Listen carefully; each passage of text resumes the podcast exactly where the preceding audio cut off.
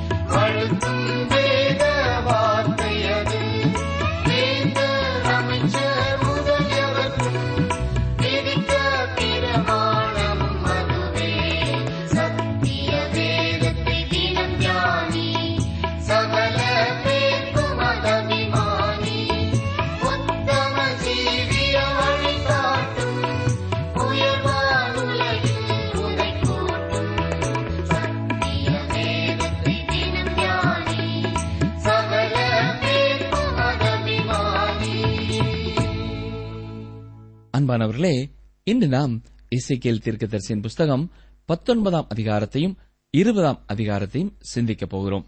முதலாவதாக பத்தொன்பதாம் அதிகாரத்திலே முதல் மூன்று வசனங்களை வாசிக்கிறேன். நீ இஸ்ரவேல் பிரபுக்களின் பேரில் ஒரு புலம்பல் பாடி சொல்ல வேண்டியது என்னவென்றால் உன் தாய் எப்படிப்பட்டவள்? அவள் ஒரு பெண் சிங்கம். அவள் சிங்கங்களுக்குள்ளே படுத்திருந்து பால சிங்கங்களின் நடுவிலே தன் குட்டிகளை வளர்த்தாள். தன் குட்டிகளில் ஒன்று வளர்ந்து பாலசிங்கமாகி இறைதேட பழகி மனுஷரை பட்சித்தது. நாம் இந்த இசைக்கல் பத்தொன்பதாம் அதிகாரத்திலே இரண்டு புலம்பல்களை பார்க்கிறோம். முதலாவதாக ஒன்று முதல் ஒன்பது வரை உள்ள வசனங்களிலே இஸ்ரவேலின் பிரபுக்கள் மீதான புலம்பலை பார்க்கிறோம். இரண்டாவதாக பத்தாவது வசனம் முதல் பதினான்காவது வசனம் வரையிலே இஸ்ரவேலின் தென் ராஜ்யமான யூதா மீதான புலம்பலை பார்க்கிறோம். நாம் இங்கே பார்க்கிற புலம்பல் இசைக்கேலினுடையது அல்ல. சிலர் இசைக்கேலின் புலம்பல் என்று சொல்ல முயற்சிக்கிறார்கள் எழுதுகிறார்கள். ஆனால் இது கர்த்தருடைய புலம்பலாகும். மத்த எழுதின சுவிசேஷம் இருபத்தி மூன்றாம் அதிகாரம் முப்பத்தி ஏழாம் வசனம் முதல் முப்பத்தி ஒன்பதாம் வசனம் வரை சற்றே கவனியுங்கள். வாசிக்கிறேன் மத்தேயு இருபத்தி மூன்று முப்பத்தி ஏழு முதல் முப்பத்தி ஒன்பது வரை. எருசலேமே எருசலேமே தீர்க்கதரிசிகளை கொலை செய்து உன்னிடத்தில் அனுப்பப்பட்டவர்களை கல்லறிகிறவளே கோழி தன் குஞ்சுகளை தன் சிறகுகளின் கீழே கூட்டிச் சேர்த்துக் கொள்ளும் வண்ணமாக நான் எத்தனை தரமோ உன் பிள்ளைகளை கூட்டிச் சேர்த்துக் கொள்ள மனதாயிருந்தேன். உங்களுக்கோ மனதில்லாமற் போயிற்று. இதோ உங்கள் வீடு உங்களுக்கு பாழாக்கி விடப்படும். கர்த்தருடைய நாமத்தினாலே வருகிறவர் ஸ்தோத்தரிக்கப்பட்டவர் என்று நீங்கள் சொல்லும் அளவும் இது முதல் என்னை காணாதிருப்பீர்கள் என்று உங்களுக்கு சொல்லுகிறேன் என்றார். இந்த புலம்பல் கர்த்தராய் இயேசு கிறிஸ்துவின் புலம்பல். இதே போலத்தான் இந்த இசைக்கில் தீர்க்கதரிசியின் புலம்பலையும் நாம் பார்க்கிறோம். பின்னாட்களிலே நாம் பார்க்கிற இதே புலம்பலை கர்த்தர் முன்பு யூதா மீது புலம்புவதை பார்க்கிறோம். இங்கே அவர் யூதாவின் பிரபுக்கள் மீது புலம்புகிறார். இந்த பிரபுக்கள் என்பவர்கள் ஒரு சிறு கூட்டமான ஜனங்கள். இவர்கள் தங்களை குறித்து கரிசனை அற்றவர்களாக இருந்தார்கள். ஆனால் தேவன் அவர்கள் மீது கரிசனை உடையவராக இருந்தார். நாமும் கூட அநேக வேளைகளிலே நம்முடைய ஆவிக்குரிய வாழ்க்கையை குறித்து கரிசனை அற்றவர்களாக காணப்படுகிறோம். அப்பொழுதெல்லாம் நம்மோடு இருக்கிற ஆவியானவர் துக்கப்படுகிறவராக காணப்படுகிறார். இங்கே நாம் பார்க்கின்ற பகுதியிலே இந்த பிரபுக்களுக்காக ஒருவர் கண்ணீர் வடித்தார். அது யார்? அவர்தான் தேவனாய கர்த்தர். அருமையானவர்களே இன்று உங்கள் மீது யார் அக்கறை உள்ளவர்களாக இருக்கிறார்கள்? உங்கள் மனைவியா? உங்கள் கணவரா? அல்லது உங்கள் பிள்ளைகளா? அல்லது உங்களோடு பணிபுரிகிறவர்களா? அல்லது உங்கள் சபை உறுப்பினர்களா? உங்கள் குடும்ப உறுப்பினர்களா? யார் உண்மையான அக்கறையை உங்கள் மீது வைத்திருக்கிறார்கள்? இந்த உலகத்திலே யார் நம் மீது உண்மையான அக்கறை வைத்திருக்கிறார்களோ அவர்கள்தான் நம்முடைய வாழ்க்கையிலே நாம் தவறாக போகும்பொழுது நம்மை குறித்து வருந்துவார்கள் துக்கப்படுவார்கள். ஒரு தொழில் அதிபர் இவ்வாறு சொல்கிறார். நான் மனம் திறந்து சொல்லுகிறேன் என்று சொல்லி இவர் உண்மையில் ஆரம்பிக்கிறார். இவர் சொல்லும் உண்மையை சற்றே கவனியுங்கள்.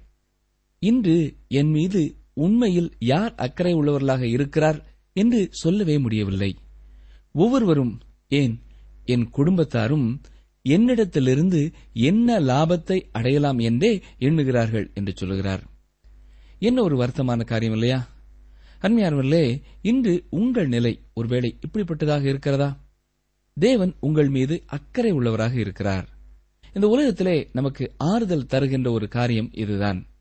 நாம் இந்த உலகத்திலே தொலைந்து அழிந்து போயிருக்கலாம். ஆனால் அவர் தமது கண்ணை நம்மீது வைத்து நடத்துவதால் அப்படி நமக்கு நேரிடவில்லை. அவர் உங்களையும் என்னையும் ஆசீர்வதித்து சிறப்பாக வைக்க விரும்பி அக்கறை உள்ளவராய் இருக்கிறார். யூதாவின் பிறப்புகளிலே அநேகர் அந்த யூதா தேசத்தின் நிலைக்காக கண்ணீர் விட்டு வருந்தவில்லை. யோவாகாசும் யோயாக்கியனும் வேண்டுமென்றால் தங்கள் நிலைமைக்காக வருந்தியிருப்பார்கள். ஆனால் தேவன் ஒருவரே அவர்கள் மீது இஸ்ரவேல் ஜனங்கள் மீது கரிசனை கொண்டவராய் காணப்படுகிறார். இங்கே அவர் சிங்கத்தை குறித்து சொல்லுகிற பொழுது யூதாவை அர்த்தப்படுத்தி சொல்லுகிறார். யூதாவின் சிங்கத்தை பற்றி பேசுகிறார். ஆதியாகமம் நாற்பத்தி ஒன்பதாம் அதிகாரம் ஒன்பதாம் வசனத்திலே யூதா பாலசிங்கம் என்று சொல்லப்படுகிறதை நாம் கவனிக்க வேண்டும். யாக்கோபு தன்னுடைய பனிரண்டு குமாரர்களை பற்றியும் தீர்க்க தரிசனமாக சொல்லும் பொழுது யூதாவை இவ்விதமாக ஆசீர்வதிக்கிறார். அது மட்டுமல்ல எண்ணாகமும் இருபத்தி மூன்றாம் அதிகாரம் இருபத்தி நான்காம் வசனத்தில் என்ன பார்க்கிறோம்? பாருங்கள் எண்ணாமும் இருபத்தி மூன்றாம் அதிகாரம் இருபத்தி நான்காம் வசனம் வாசிக்கிறேன். அந்த ஜனம் துஷ்ட சிங்கம் போல எழும்பும் பால சிங்கம் போல நிமிர்ந்து நிற்கும். இயேசு கிறிஸ்துவை பற்றியும் வேதம் வெளிப்படுத்தின விசேஷம் ஐந்தாம் அதிகாரம் ஐந்தாம் வசனத்தில் இப்படி சொல்கிறது. அப்பொழுது மூப்பர்களில் ஒருவன் என்னை நோக்கி நீ அழ வேண்டாம். இதோ யூதா கோத்தரத்து சிங்கமும் தாவீதின் வேறுமானவர் புஸ்தகத்தை திறக்கவும் அதன் ஏழு முத்திரைகளையும் உடைக்கவும் ஜெயம் கொண்டிருக்கிறார் என்றான். ஆம் இயேசு யூதா கோத்திரத்து சிங்கம். இப்பொழுது இசைக்கிள் திருக்கதர்சின் புஸ்தகம் பத்தொன்பதாம் அதிகாரம் பத்தாம் வசனம் முதல் பன்னிரெண்டாம் வசனம் வரை வாசிக்கிறேன். நீ அமெரிக்கையோடு இருக்கையில் உன் தாய் தண்ணீர் ஓரமாய் நாட்டப்பட்டதும் மிகுதியான நீர் பாய்ச்சலால் கனி தருகிறதும் தலைத்திருக்கிறதுமான திராட்சைச் செடியாயிருந்தாள். ஆளுகிறவர்களின் செங்கோலுக்கேற்ற பலத்த கொப்புகள் அதற்கு இருந்தது. அதன் வளர்த்தி அடர்த்தியான கிளைகளுக்குள்ளே உயர ஓங்கி தன் உயர்த்தியினாலே தன் திரளான கொடிகளோடும் கூட தோன்றிற்று. ஆனாலும் அது உக்கிரமாய் பிடுங்கப்பட்டு தரையிலே தள்ளுண்டது. கீழ்காற்றினால் அதன் கனி காய்ந்து போயிற்று. அதன் பலத்த கொப்புகள் முறிந்து பட்டு போயின அக்னி அவைகளை பட்சித்தது. இது யூதா தேசத்தின் மீதான புலம்பல். இந்த மக்கள் இந்த யூதா தேசத்திற்கு வந்த பெண் தேவன் அவர்களை ஆசீர்வதித்தார். அந்த தேசத்திலே நடப்பட்ட திராட்சை செடியைப் போல் அவர்கள் காணப்பட்டார்கள். இப்பொழுது தேவன் அந்த செடியை பிடுங்கி சிறைப்பிடிப்பிற்கு கொண்டு போக அனுமதித்து விட்டார் யூதா மக்கள் இப்பொழுது சிறைப்பிடிக்கப்பட்டு சாபமான நிலைமைக்குள்ளானார்கள். இந்த துக்கமான புலம்பல் பாடல் இந்த தேசத்தின் வரலாற்றைத்தான் சித்தரிக்கிறது. இப்பொழுது நாம் தொடர்ந்து இசைக்கியல் இருபதாம் அதிகாரத்தையும் பார்ப்போம். இருபதாம் அதிகாரத்திலிருந்து இருபத்தி நான்காம் அதிகாரம் வரை உள்ள பகுதியிலே நாம் எருசலேமின் நியாய தீர்ப்பை குறித்த இறுதி முன்னறிவிப்புகளை பார்க்கிறோம். இங்கே இரண்டு விதமான காரியங்களை உங்கள் கவனத்திற்கு கொண்டு வர விரும்புகிறேன். முதலாவதாக இந்த ஜனங்களுக்கு எவ்வளவு காலமாக தேவனுடைய செய்தி கொடுக்கப்பட்டது என்பதை கவனித்து பார்க்க வேண்டும். நேபகாத் நேச்சார் பட்டணத்தை முற்றுகையிட்டிருக்கும் அந்த நாளிலும் கூட ஜனங்கள் தன்னிடத்திலே திரும்பினால் தேவன் அவர்களை விடுவித்துவிட விருப்பமுள்ளவராக இருந்தார் என்று பார்க்கிறோம். முன்பு அசீரியர்கள் கையிலிருந்து உடனே தப்புவித்தது போல இப்பொழுது பாபிலோனிய நேபுகாத் நேச்சாருடைய கையிலிருந்தும் அவர்களை அவரால் தப்புவிக்க முடியும். இருந்த பொழுதிலும் ஜனங்கள் கர்த்தரிடத்திலே திரும்பவில்லை. ஆகவே அவர்கள் மீது தேவனுடைய தண்டனை நியாய தீர்ப்பு வந்தது. தேவன் அந்த கடைசி நிமிடங்களிலும் கூட தன்னுடைய கிருபையின் கரத்தை விரித்து அவர்களுக்கு அழைப்பு கொடுக்கிறார். இரண்டாவதாக எருசலேமின் முற்றுகை துவங்கிய முதல் நாளிலேயே எசேக்கேலின் மனைவி மறித்து போனாள். தேவன் அவளுக்காக அழ வேண்டாம் புலம்ப வேண்டாம் என்று கூறிவிட்டார். இந்த இசைக்கேல் எரேமியா தீர்க்கதரிசிக்கு முற்றிலும் வேறுபட்டவர் என்று சொல்லலாம். எரேமியாவிற்கு ஒரு பெண்ணின் இருதயம் இருந்தது. ஏனென்றால் அவர் ஒரு அழும் தீர்க்கதரிசியாக இருந்தார். எரேமியா கொடுத்த செய்தி அவருடைய உள்ளத்தையே உடைத்தது. இயேசு கிறிஸ்துவும் எரேமியாவிற்கு ஒப்பிடப்படுவதை நீங்கள் வேதத்திலே பார்க்கலாம். நாம் இசைக்கியலை ஒரு நல்ல நடிகர் என்று சொல்லலாம். அவர் நடித்தாலும் அந்த பாத்திரத்திலே அசைக்கப்படாதிருந்தார்.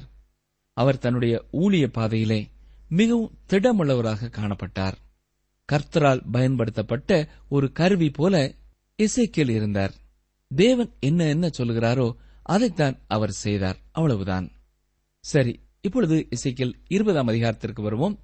நாம் இந்த இசைக்கில் தீர்க்கதரிசியின் புத்தகம் இருபதாம் அதிகாரத்தில் தேசத்தின் பாவத்தை குறித்து வாசிக்கிறோம். மீண்டுமாக இசைக்கியல் தான் தன்னுடைய வார்த்தையை அல்ல கர்த்தருடைய வார்த்தையையே கொடுப்பதை உறுதிப்படுத்தி கூறுகிறார். இசைக்கியேல் ஒரு தபால்காரர் போல இருக்கிறார். வருகிறது துக்கமான செய்தியோ மகிழ்ச்சிகரமான செய்தியோ தபால்காரர் எந்த விதத்திலையும் பாதிக்கப்படாமல் அந்த கடிதத்தை நம்மிடத்திலே கொடுத்துவிட்டு போகிறார் இல்லையா? அதே போல இசைக்கியலும் தேவனுடைய செய்தியை அவர்களுக்கு கொடுத்தார். அவர் இந்த செய்தியினாலே எந்த விதத்திலும் பாதிப்படையவில்லை. மாறாக கேட்கிறவர்கள்தான் மனதளவிலே அசைவை பெறுவார்கள். இசைக்கியல் இருபதாம் அதிகாரம் முதலாம் வசனத்தை பாருங்கள். வாசிக்கிறேன். ஏழாம் வருஷத்து ஐந்தாம் மாதம் பத்தாம் தேதியிலே இஸ்ரவேலின் மூப்பரில் சிலர் கர்த்தரிடத்தில் விசாரிக்கும்படி வந்து எனக்கு முன்பாக உட்கார்ந்தார்கள். இந்நாட்களிலே அவர்கள் அதிகம் அதிகமாக இசைக்கியலிடத்திலே திரும்ப ஆரம்பித்து விட்டார்கள். இப்பொழுது அவர்கள் தேவனுடைய வார்த்தைகளை பெற வந்திருக்கிறார்கள். இந்த சம்பவம் கிறிஸ்துவுக்கு முன் சுமார் ஐநூற்று தொண்ணூறாம் ஆண்டிலே நடைபெற்றது. ஆனால் எருசலேமின் வீழ்ச்சி இதனைத் தொடர்ந்து வெகு சீக்கிரத்திலே நடைபெற்றது என்பதையும் நாம் பார்க்கிறோம். அது கிறிஸ்துவுக்கு முன் ஐநூற்று எண்பத்தி எட்டிலிருந்து ஐநூற்று எண்பத்தி ஆறுக்குள்ளே நடைபெற்றிருக்க வேண்டும். இப்பொழுது இசைக்கியல் இருபதாம் அதிகாரம் இரண்டாம் வசனத்தை பாருங்கள். அப்பொழுது கர்த்தருடைய வார்த்தை எனக்கு உண்டாகி அவர். அதாவது தேவனுடைய வார்த்தை அவருக்கு கொடுக்கப்படும் பொழுதே இசைக்கியா ஜனங்களுக்கு வார்த்தைகளை கொடுப்பார். அது அவருடைய வார்த்தை அல்ல அது தேவனுடைய வார்த்தை. இப்பொழுது மூன்றாம் நான்காம் வசனங்களையும் பார்ப்போம். மனுப்புத்திரனே நீ இஸ்ரவேல் மூப்பரோடே பேசி அவர்களை நோக்கி கர்த்தராகிய ஆண்டவர் உரைக்கிறது என்னவென்றால் நீங்கள் என்னிடத்தில் விசாரிக்க வந்தீர்களோ? நீங்கள் என்னிடத்தில் விசாரிக்க இடம் கொடேன் என்று என் ஜீவனை கொண்டு சொல்லுகிறேன் என்று கர்த்தராகிய ஆண்டவர் உரைக்கிறார் என்று சொல். மனுபுத்திரனே நீ அவர்களுக்காக வழக்காடுவாயோ? வழக்காட மனதானால் நீ அவர்கள் பிதாக்களின் அருவறுப்புகளை அவர்களுக்கு தெரிய காட்டி அவர்களை நோக்கி என்று பார்க்கிறோம். இவர்கள் இங்கே இசைக்கேலினிடத்திலே தேவனை பற்றி முறையிடவும் குறை சொல்லவுமே வந்திருக்கிறார்கள். தேவன் தங்களை நியாயம் தீர்ப்பதிலே நியாயமற்ற முறையிலே நடந்து கொண்டதாகவும் எருசலேம் அழிக்கப்பட ஒப்பு கொடுத்து தேவன் சரியற்ற நிலைமையிலே செயல்பட்டதாகவும் கூறுகிறார்கள். அதாவது இவை எல்லாம் உண்மையிலேயே நடந்துவிடப் போகிறது என்ற எண்ணம் இப்பொழுதுதான் கொஞ்சம் கொஞ்சமாக அவர்களுடைய மூளையிலே ஏறிக்கொண்டிருக்கிறது என்று சொல்லலாம்.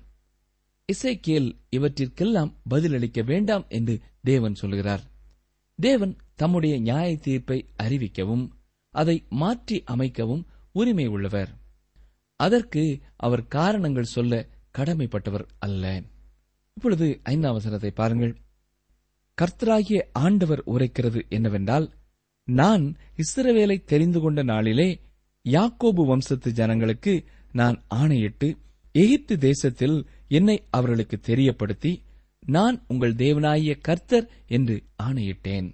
இங்கே தேவன் மிக பெரிய வரலாற்றை நினைவுபடுத்துகிறதை பார்க்கிறோம். அவர்களை எகிப்து தேசத்திலிருந்து வெளியே கொண்டு வந்ததை குறிப்பிடுகிறார்.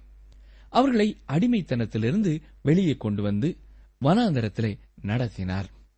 இசைக்கியல் இருபதாம் அதிகாரம் பதிமூன்றாம் வசனத்தை பாருங்கள். ஆனாலும் இஸ்ரவேல் வம்சத்தார் வனாந்தரத்தில் எனக்கு விரோதமாய் இரண்டகம் பண்ணினார்கள். என் கட்டளைகளின்படியே மனுஷன் செய்தால் அவைகளால் பிழைப்பான். அவர்களோ அவைகளில் நடவாமல் என் நியாயங்களை வெறுத்து என் ஓய்வு நாட்களின் பரிசுத்தத்தை மிகவும் குலைத்து போட்டார்கள். ஆதலால் அவர்களை நிர்மூலமாக்கும்படி வனாந்தரத்திலே என் உக்கிரத்தை அவர்கள் மேல் ஊற்றுவேன் என்றேன். அருமையானவர்களே இஸ்ரவேல் வம்சத்தார் வனாந்தரத்திலே செய்த அக்கிரமங்களை கவனித்தீர்களா? அவர்கள் தேவனுக்கு விரோதமாக இரண்டகம் பண்ணினார்கள். அவருடைய கட்டளைகளுக்கு கீழ்ப்படிந்தால் அவன் பிழைப்பான் என்று சொல்லியிருந்தார். ஆனால் அவர்களோ அதை செய்யவில்லை. நியாயங்களை வெறுத்தார்கள் என்று பார்க்கிறோம். குறிப்பாக ஓய்வு நாட்களை பரிசுத்த குலைச்சல் ஆக்கினார்கள் என்று வாசிக்கிறோம்.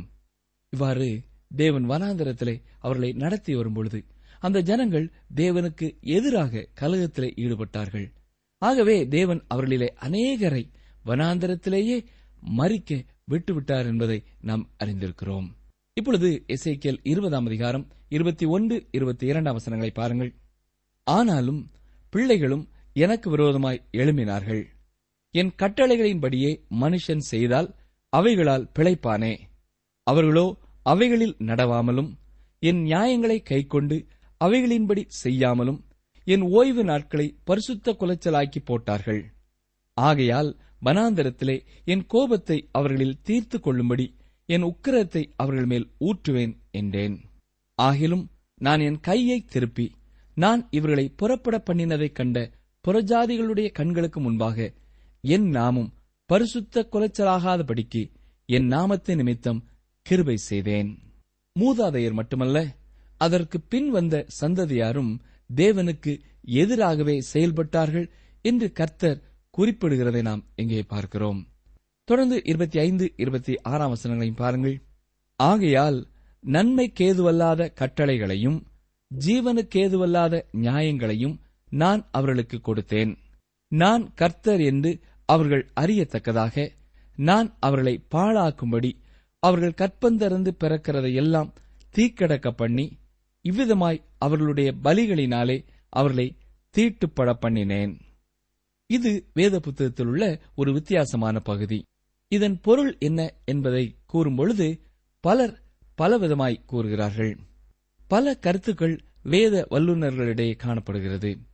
இந்த பகுதியிலே உள்ள கருத்தும் அப்போஸ்நாய பவுல் இரண்டு குறைந்தியர் இரண்டாம் அதிகாரம் பதினைந்து பதினாறாம் வசனங்களிலே சொல்லும் கருத்தும் ஒன்று போல இருக்கிறது என்பது நமது கருத்து. ரட்சிக்கப்பட்டவர்களுக்குள்ளேயும் கெட்டுப் போகிறவர்களுக்குள்ளேயும் நாங்கள் தேவனுக்கு கிறிஸ்துவின் நற்கந்தமாய் இருக்கிறோம். கெட்டுப் போகிறவர்களுக்குள்ளே மரணத்துக்கு ஏதுவான மரண வாசனையாகவும் ரட்சிக்கப்படுகிறவர்களுக்குள்ளே ஜீவனுக்கு ஏதுவான ஜீவ வாசனையாகவும் இருக்கிறோம். இவைகளை நடப்பிக்கிறதற்கு எவன் தகுதியானவன் என்று வாசிக்கிறோம். தேவன் அவர்களுக்கு தம்முடைய வார்த்தையை கொடுத்தார். ஆனால் அவர்கள் புறக்கணித்து விட்டார்கள். ஆகவே அவர்களை அவர்களுடைய சொந்த வழியிலே போகும்படி விட்டுவிட்டார். அவர்களுக்கு நன்மையாக கொடுக்கப்பட்ட தேவ கட்டளைகள் தீமையாக மாறிவிட்டது. ஏனென்றால் இதே கட்டளைகள் அவர்களை கண்டனம் பண்ணுகிறதாக நியாயம் தீர்க்கிறதாக மாறியது. இன்றைய நாட்களிலும் உள்ள சுவிசேஷமும் அப்படிப்பட்டதாகவே இருக்கிறது பிரியமானவர்களே. நீங்கள் சுவிசேஷத்தை கேட்டு அதை புறக்கணிப்பதை விட அதை கேள்விப்படாமல் இருந்திருந்தால் நலமாயிருக்கும். நீங்கள் சுவிசேஷத்தை வெறுத்து ஒதுக்கினால் அது உங்களுக்கு மரண வாசனையாக மாறிவிடும். நீங்கள் தேவனுக்கு முன்னே சென்று நான் ஒருபொழுதும் சுவிசேஷத்தை கேட்கவில்லை என்று சொல்லவே முடியாது. நீங்கள் இந்த வேத வசனங்களையும் கண்டனங்களையும் பார்த்துவிட்டு தேவன் தம்முடைய ஜனங்களை கைவிட்டு விட்டார் என்று நினைக்கக்கூடும். ஆனால் இசைக்கியல் புத்தகத்திலே அங்கும் இங்குமாக அவர்களுக்கென சில நல்ல வாக்கு தத்தங்களும் தேவனால் கொடுக்கப்பட்டிருப்பதை நீங்கள் பார்க்கலாம். அவர்களுடைய வரலாற்றின் இருண்ட பகுதியிலே தீர்க்க தரிசனமாகிய வெளிச்சம் பிரகாசிக்கிறதை நாம் காண முடிகிறது.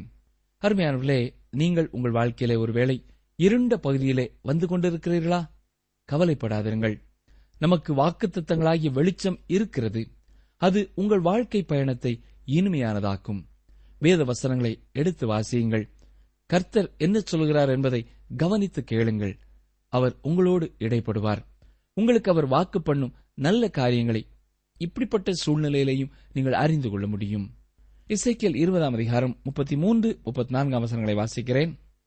பலத்த கையினாலும் ஓங்கிய புயத்தினாலும் ஊற்றப்பட்ட உக்கிரத்தினாலும் உங்களை ஆளுவேன் என்பதை என் ஜீவனை கொண்டு சொல்லுகிறேன் என்று கர்த்தராகிய ஆண்டவர் உரைக்கிறார். நீங்கள் ஜனங்களுக்குள் இராதபடிக்கு நான் உங்களை புறப்பட பண்ணி நீங்கள் சிதறியிருக்கிற தேசங்களில் இராதபடிக்கு நான் உங்களை பலத்த கையினாலும் ஓங்கிய பயத்தினாலும் ஊற்றப்பட்ட உக்கிரத்தினாலும் கூடி வரச் செய்து. இங்கே நாம் வாசித்த வேத பகுதியிலே அவர்களை திரும்பவும் தங்கள் தேசத்திற்கு கொண்டு வரப்போகிறதாக தேவன் சொல்லுகிறார். இஸ்ரேல் தேசத்தை குறித்த தேவனுடைய நோக்கம் இனிமேல் நிறைவேறக்கூடியதாக இருக்கிறது. அவர் நியாயமற்ற முறையிலே செயல்படுகிறார் என்று சொல்லப்பட்டவர்களால் அவர் நியாயமாகவே செயல்படுகிறார் என்று சொல்லும் நாள் வருகிறது. இசைக்கேல் இருபதாம் அதிகாரம் நாற்பத்தி ஐந்தாம் வசனம் முதல் நாற்பத்து ஏழாம் வசனம் வரையும் பாருங்கள்.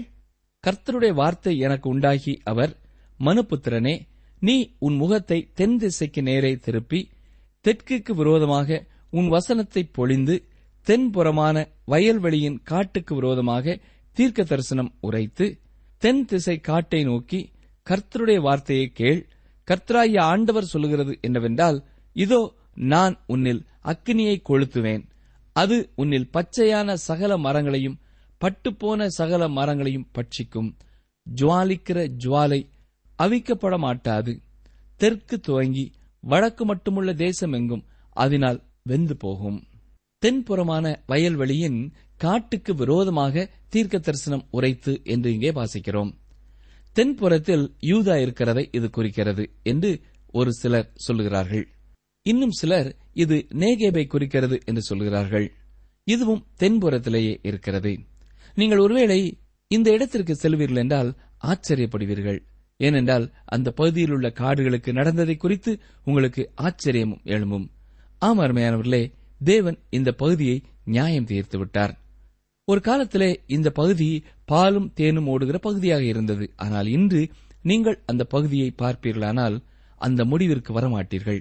இப்பொழுது அது பாலும் தேனும் ஓடுகிற தேசமாக இல்லாதது மட்டுமல்ல அங்கே போதுமான தண்ணீர் வசதியும் இல்லை. இது ஒரு குறிப்பிடத்தக்க தீர்க்க தரிசனமாகும் தேவன் இந்த தேசத்தையோ மக்களையோ கைவிட்டு விடவில்லை. அருமையானவர்களே தேவன் உங்களுக்கு எப்படிப்பட்டவராக இருக்கிறார்? அவருடைய வசனம் உங்களுக்கு வாழ்வு தருகிறதாக இருக்கிறதா? அல்லது உங்களுக்கு இடரல் உண்டாக்குகிறதாக கண்டனத்தை கொண்டு வருகிறதாக இருக்கிறதா? நாம் அவருடைய வசனத்தை மீறி நடந்து கொண்டே இருக்கும் பொழுது நம்முடைய வழிகளின்படியே நடப்பதற்கு விட்டு விடுவார் என்று நாம் தியானித்தது நினைவில் இருக்கும். ஆகவே எனக்கு அருமையான சகோதரனே சகோதரியே நீங்கள் எப்பொழுதும் தேவனே என்னை உம்முடைய சித்தத்தின் மையத்திலே வைத்து காத்துக்கொள்ளும். உம்முடைய வழிகளிலே என்னை நடத்தும். உமக்கு பிரியமானதை செய்ய எனக்கு போதித்தருளும் என்று ஜெபம் செய்யுங்கள். நாம் அவருடைய வழிகளிலே நடந்தாலே ஆசீர்வாதத்தை சுதந்திரித்துக் கொள்வோம் நம்முடைய வழிகளிலே செல்வோம் என்றால் நீதிமொழிகள் பதினாறாம் அதிகாரம் இருபத்தி ஐந்தாம் வசனத்திலே சொல்லப்பட்டிருக்கிறபடி மனுஷனுக்கு செம்மையாய் தோன்றுகிற வழி உண்டு. அதன் முடிவோ மரண வழிகள். ஆகவே அவருடைய வழிகளிலே செல்ல நம்மை அர்ப்பணம் செய்வோமா? நீங்கள் தொடர்பு கொள்ள வேண்டிய எமது முகவரி வேத ஆராய்ச்சி டி டபிள்யூ ஆர் தபால் பெட்டி எண் நூற்று முப்பத்தி நான்கு திருநெல்வேலி இரண்டு தமிழ்நாடு. எங்கள் தொலைபேசி எண் தொன்னூற்று நான்கு நாற்பத்தி இரண்டு இருபத்தி ஐந்து இருபத்தி ஆறு இருபத்தி ஏழு. மீண்டும் கூறுகிறோம். தொன்னூற்று நான்கு நாற்பத்தி இரண்டு இருபத்தி ஐந்து இருபத்தி ஆறு இருபத்தி ஏழு.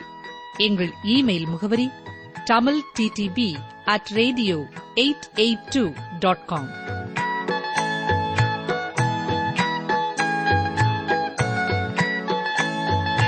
இஸ்ரவேலின் தேவனாகிய கர்த்தருடைய செட்டைகளின் கீழ் அடைக்கலமாய் வந்த உனக்கு அவராலே நிறைவான பலன் கிடைப்பதாக. ரூத் இரண்டு பனிரண்டு. இஸ்ரவேலின் தேவனாகிய கர்த்தருடைய செட்டைகளின் கீழ் அடைக்கலமாய் வந்த உனக்கு அவராலே நிறைவான பலன் கிடைப்பதாக. ரூத் இரண்டு பனிரண்டு.